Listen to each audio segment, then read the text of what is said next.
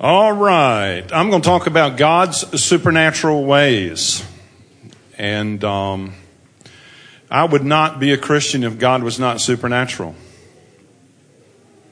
And I do not understand Christians who are not interested in the supernatural aspects of a relationship with God. Makes no sense to me personally. Um, but I know you wouldn't be going to church in a bar if you didn't have some hunger for God. So uh, that preface was not really intended for you. But I've been amazed, honestly, why um, there can be such an uproar when God does something what we would consider to be unusual. There's a big church out in Colorado, and I'm friends with the pastor, and I got a text this weekend and said, Well, the pastor quoted you this weekend. But he also said, You were strange, but you were the good strange. Well, see, what people don't understand is I'm the new normal. Who's in charge of the definition of strange? You know, that's what I'm. Um, no, he said a little crazy. I'm the new, I'm a good kind of crazy, but who's in charge of that definition? I mean, to me, if you're not um, seeing God do great things in your life, you're abnormal. Is that condescending or is that sort of poor? No, but you know what I'm saying.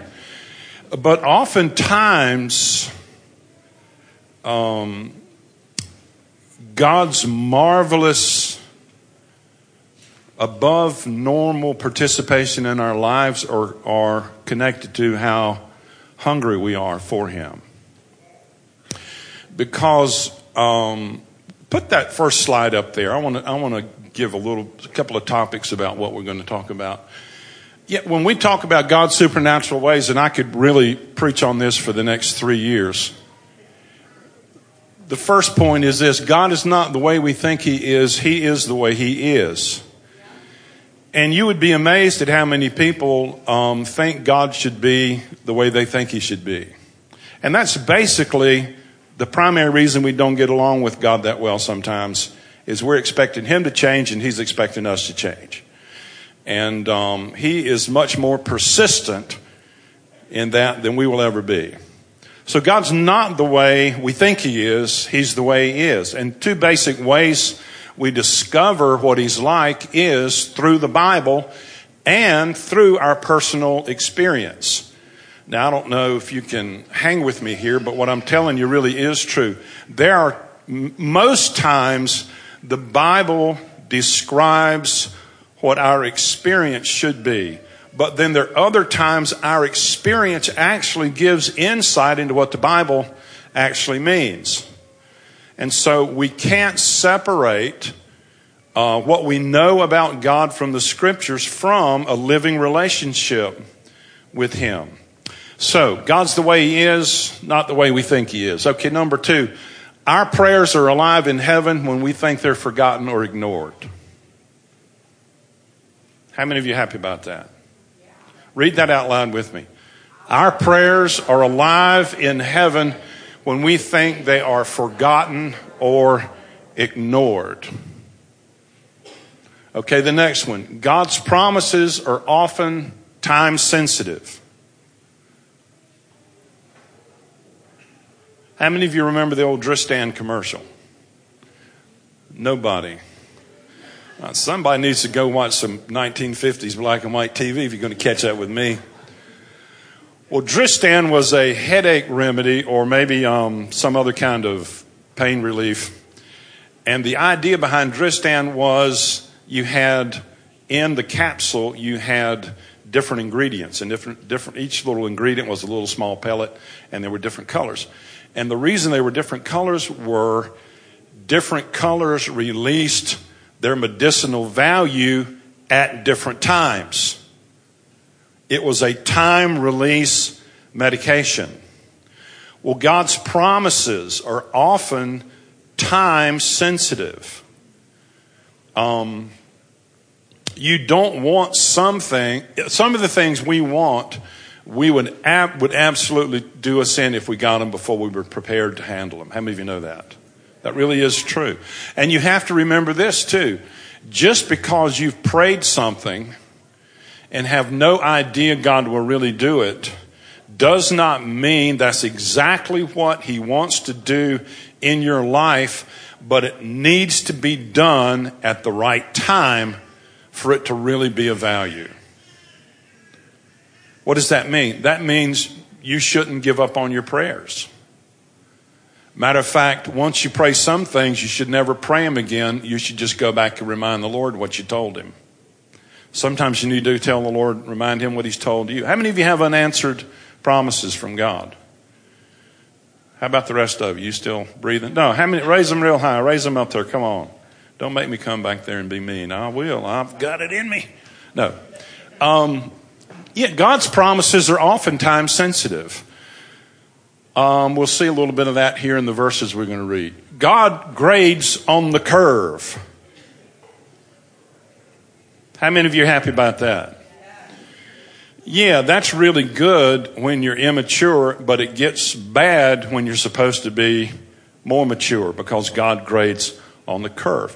In other words, He doesn't treat a one year old Christian like he does a Christian that's been a person that's been a Christian one year, he probably won't treat them the same way he would treat a, a Christian who's been a Christian for 25 years. Why?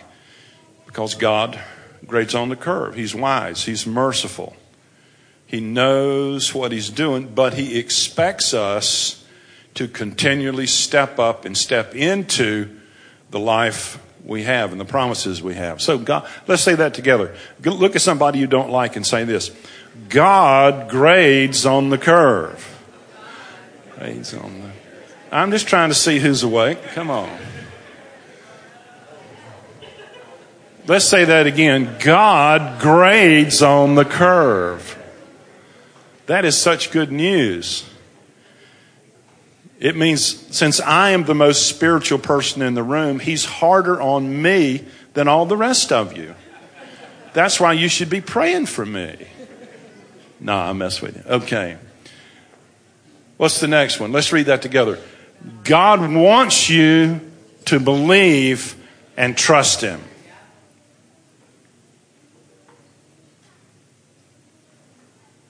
Let's say that another time. Some of these need to register. God wants you to believe and to trust Him. And then the last one, let's read that together. He often confirms what He has promised. All right, I know we won't get to uh, half of what I have here today, but I'm just going to do it anyway. And if the kids start yelling and screaming and you get up and leave, you're in trouble. Come on, folks. I'm just, gosh. It's just such a. It's my 40th anniversary. It's like you've turned on me like a pack of wild animals or something. My goodness. Please don't enjoy yourself this morning. Don't find any humor.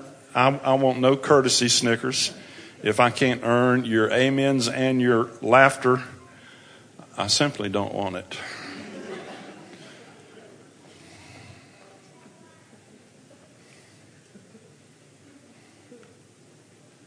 How many of you have seen that latest dance crave called shuffling? Anybody know what I'm talking about? You got what is it? What no? What is it? Any of you? It's like urban urban clogging with uh, sporadic moving of the hands and a few moonwalks. You know. Okay. See, some of you that are laughing right now are laughing because you really do know about it, and. Uh, you think I shouldn't, or you just, I don't know, whatever. But it ain't like nudity or something. Come on, folks. What? I'm having trouble getting you folks uh, in line here. Don, okay? Yeah, okay. If you ever see my wife go pale, I'm in huge trouble by anything I say. Okay. All right, let's, let's read a couple of um, slides worth of verses here. You want to do this out loud? Oh, awesome. Good. Then an angel of the Lord appeared to him. Let me tell you what's going on first.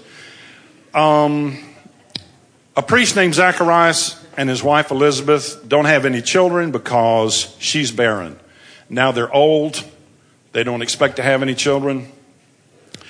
And an angel appears to him and changes his mind. And this is what this story is about. Then an angel of the Lord appeared to him, Zacharias, standing on the right side of the altar of incense. And when Zacharias saw him, he was troubled, and fear fell upon him. But the angel said to him, Do not be afraid, Zacharias, for your prayer is heard. Some translations actually put in there, the prayer you are no longer praying is heard. Why would that be so? Because your prayers are alive in heaven. That means some of those things you think will never happen, they're going to happen because your prayers are alive in heaven. Your wife Elizabeth will bear you a son, and you shall call his name, and you will have joy and gladness, and many will rejoice at his birth. For he will be great in the sight of the Lord, and shall drink neither wine nor strong drink. He will also be filled with the Holy Spirit, even from his mother's womb.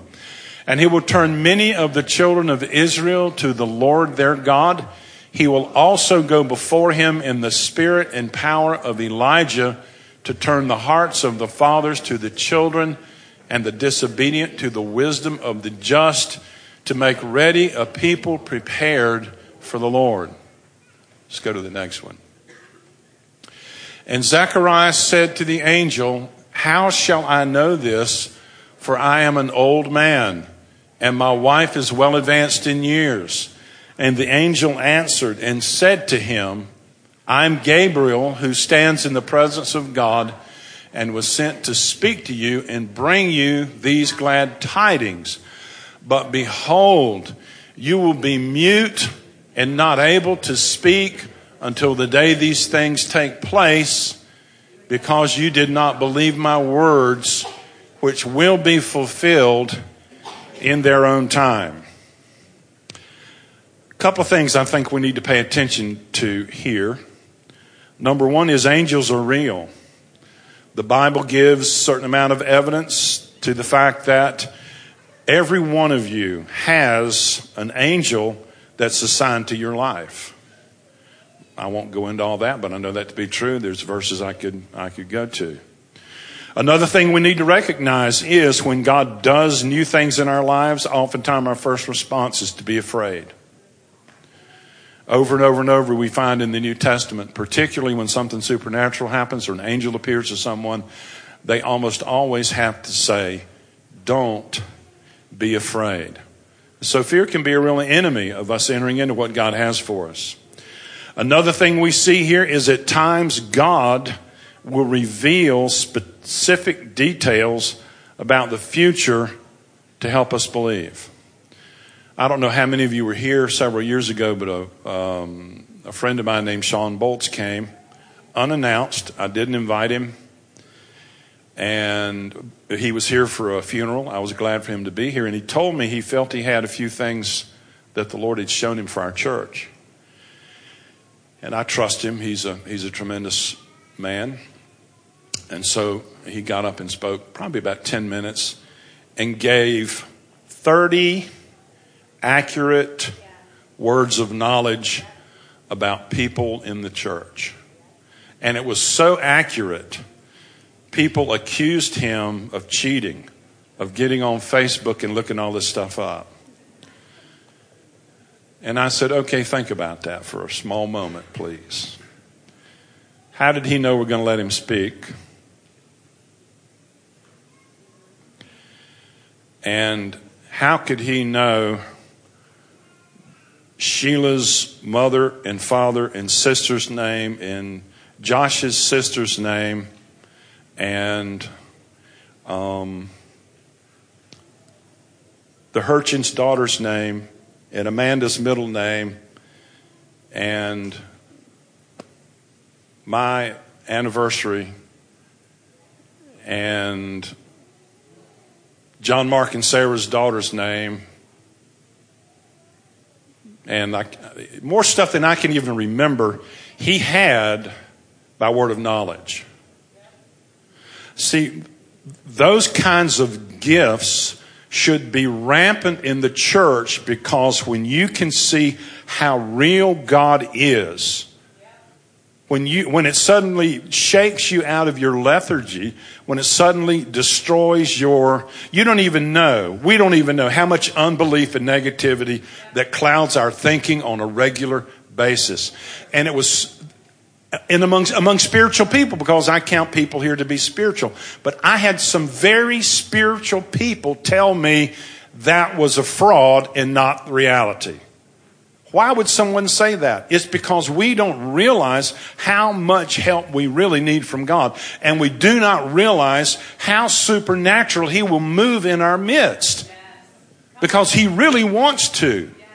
I have heard this and it's true. There's some spiritual gifts in that whole word of knowledge realm that are so remarkable and so profound, God won't release them because instead of breeding faith, it would breed wide scale unbelief and um, criticism. But when someone you don't know tells you intimate things about your life in the name of the Lord, it has the capacity to break you over into a realm of experience and fulfilled promise that you could hardly even believe. And so here we have a picture of an angel appearing to this old man, this old priest, and he basically tells him, the prayers you are no longer praying have been heard and we're going to answer them. And then he gives details about the life of his son. How many of you know Zacharias and Elizabeth could not have made John the Baptist an Elijah level prophet? You cannot make your children into something like that. Either they become that through God and whatever, or they don't. And yet, that is exact. Every single thing Zacharias heard for his son came to pass. Elizabeth got pregnant. Now, I said God grades on a curve. Let's go to these next couple slides. I want to talk about Mary. I want to show you why that is true and how that actually works. Now, in the sixth month, the angel Gabriel was sent by God to a city of Galilee named Nazareth to a virgin betrothed to a man whose name was Joseph of the house of David. The virgin's name was.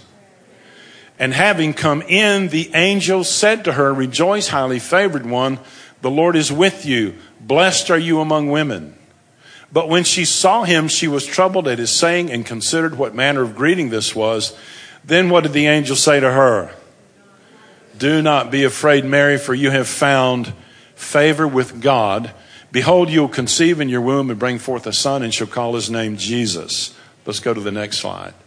He will be great and will be called the Son of the Highest, and the Lord God will give him the throne of his father David he will reign over the house of Jacob forever, and of his kingdom there will be no end.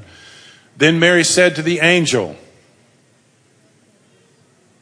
How can this be since I do not know a man? What does that sound like? What happened earlier with Zacharias?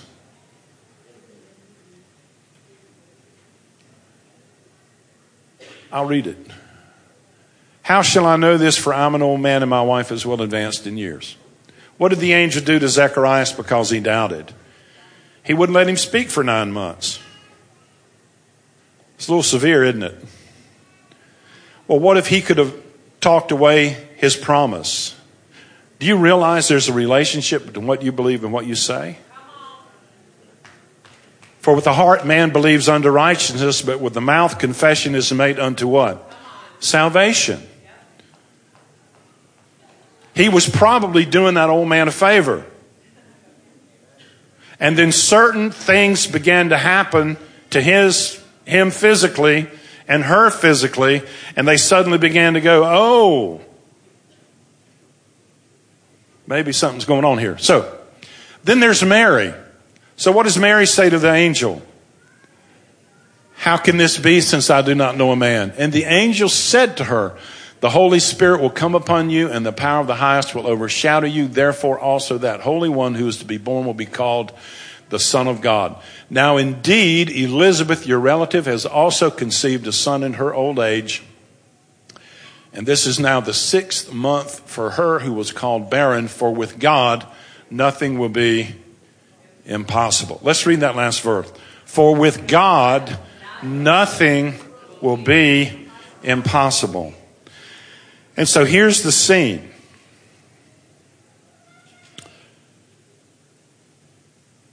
Zacharias doesn't receive the supernatural report even though it happens in a way he could not deny was supernatural, and even though it was directly connected to what would be considered the unanswered prayer Zacharias and Elizabeth had all the years of their married life. And so the angel basically says, I'm not going to let you talk until it comes to pass. And so for nine months, Zacharias can't speak, he's mute. Then here's this teenage girl, and an angel appears to her and tells her, although you will not have intercourse, you will become impregnated by the Holy Spirit and you will give birth to the Messiah, the very Son of God. And she goes, Oh, oh, oh, how can that be? And what does the angel do? He very patiently talks her through the process. The Holy Spirit will come upon you. The power of the Most High shall overshadow you, that which will be born. And then he says, and by the way, you remember your barren cousin Elizabeth? She's six months pregnant. And so what does Mary do? Mary goes to Elizabeth's house to see if she's pregnant. It says she made haste. And if you measure those months out, the six months that Elizabeth was pregnant, Mary goes to her house, probably the very week the angel appeared to her. And when she walks into Elizabeth's door and greets her, Elizabeth says, and it happened when Elizabeth heard the greeting of Mary that the babe leaped in her womb, and Elizabeth was filled with the Holy Spirit.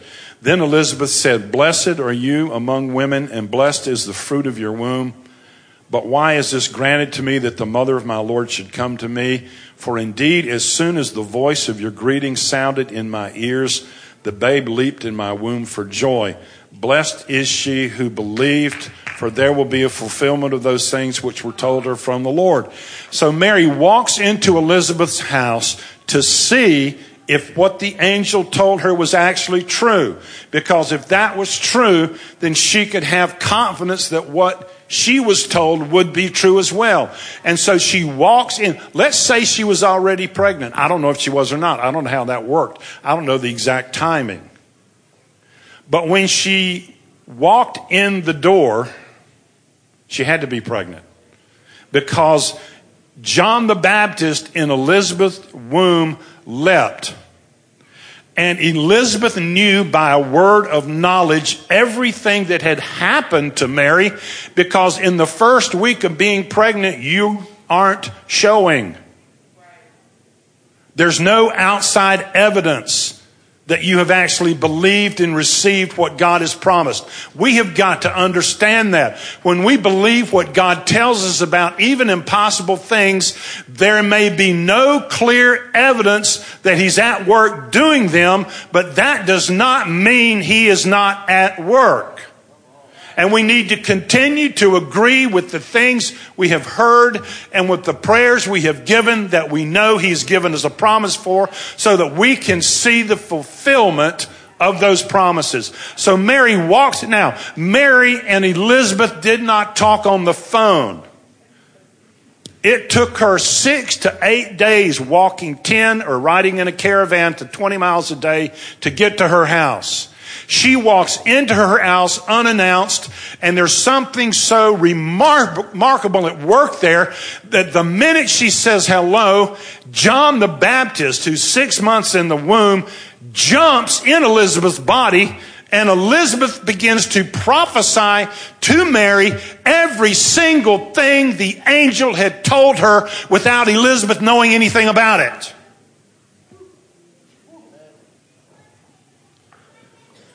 That's what God's like.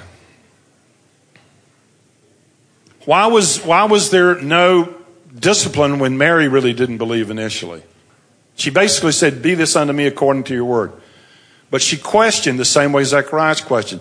It's because Zacharias was more mature. He'd been a priest all his life. He had actually prayed for that child and still did not believe. So he had a certain discipline. But Mary was 18 years old. I don't know that she ever said, Lord, I sure would like to birth the Messiah. I mean, how many women are volunteering for that task? Make sure I'm not married, you know. Make this look as humbling and as embarrassing and as immoral as humanly possible. And it's amazing to me, if you talk about the ways of God, He would do something that seems so immoral to bring about the single, only, truly moral man who had ever lived.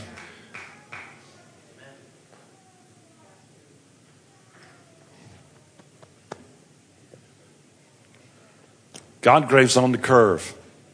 He doesn't expect you to be any more mature particularly when you're young, than you already are.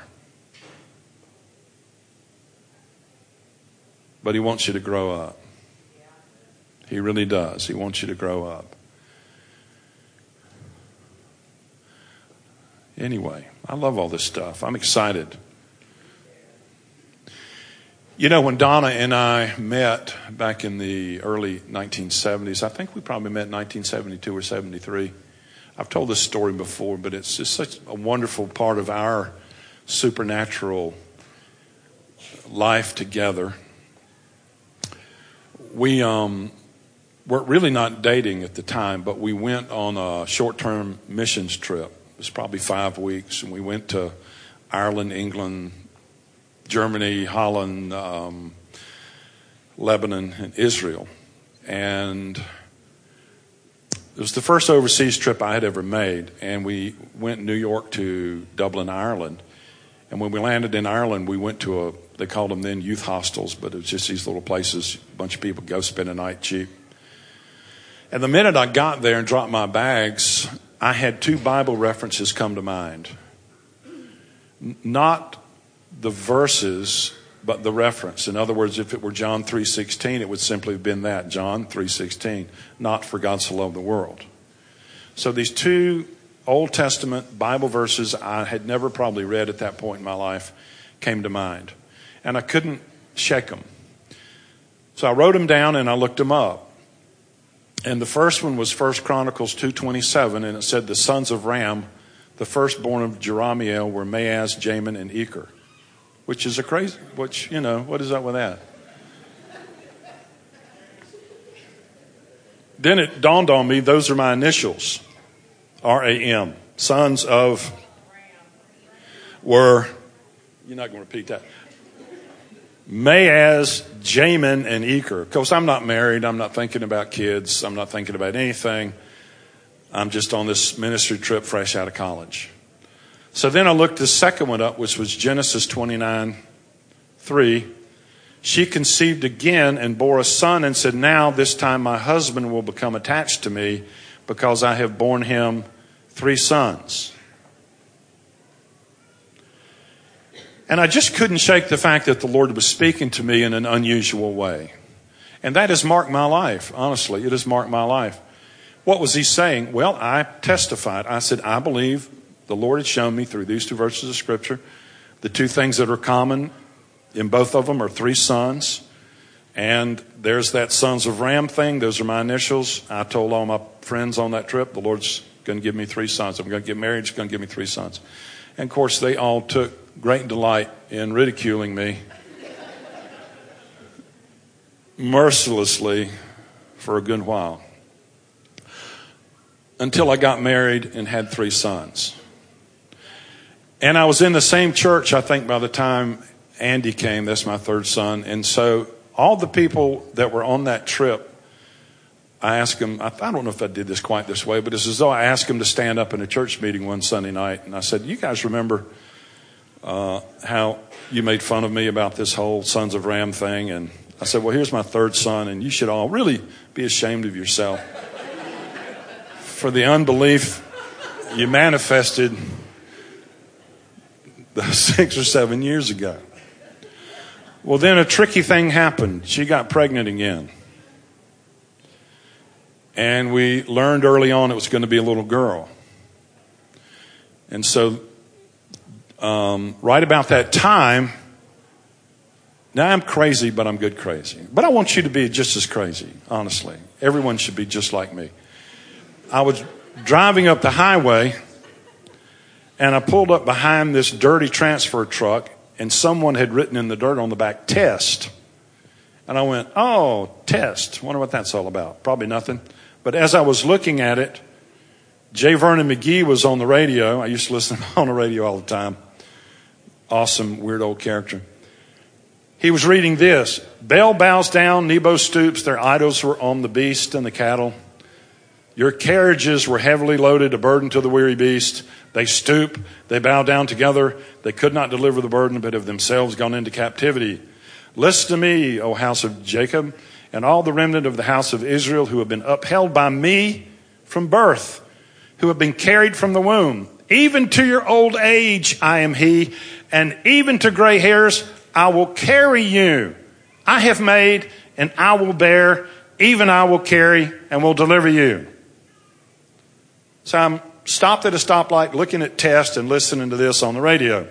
Then J. Vernon McGee said, Many people try to carry and support God. That's what this was about. The heathen carry their idols and are greatly burdened by them, just as the prophet Isaiah reports. But the true God wants to carry us even to our old age, to our gray hairs. Yes, He wants to carry us. Will we let Him? This is the test. Now, thought, there's a test coming. Well, it turns out in the middle of Donna's pregnancy, her water broke. And usually that signals you're going to lose a child. Not always, but most of the time, that's, that's not a good signal. So she'd already had three children. She knew what it was to have her water break. We got up the next morning, went to the doctor, and the doctor said, No, you're fine. All your fluids are great. You must have wet the bed. Donna said, Rob, I can tell the difference in those two functions. but we had to believe that was the test. Was God, because the whole time the enemy was saying, Yeah, God told you you're going to have three boys because the, the daughter's not going to make it. We didn't know it was a daughter at that time. Well, you messed up my whole testimony, baby. I'm serious. I'm joking, I mean. no, actually, yeah. In closing, actually, the truth of the matter was we didn't know because if I would have had a fifth son, it would have invalidated the four son ministry, but it was a daughter. She's beautiful. She's every bit as pretty her mother. Her mother. And um, God is supernatural. He'll even use people like me. So, what are you going to do? Come on. Let's give it up for the Lord. Come on.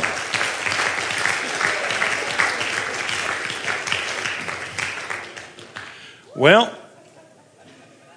that's like a 95% good message right there. But.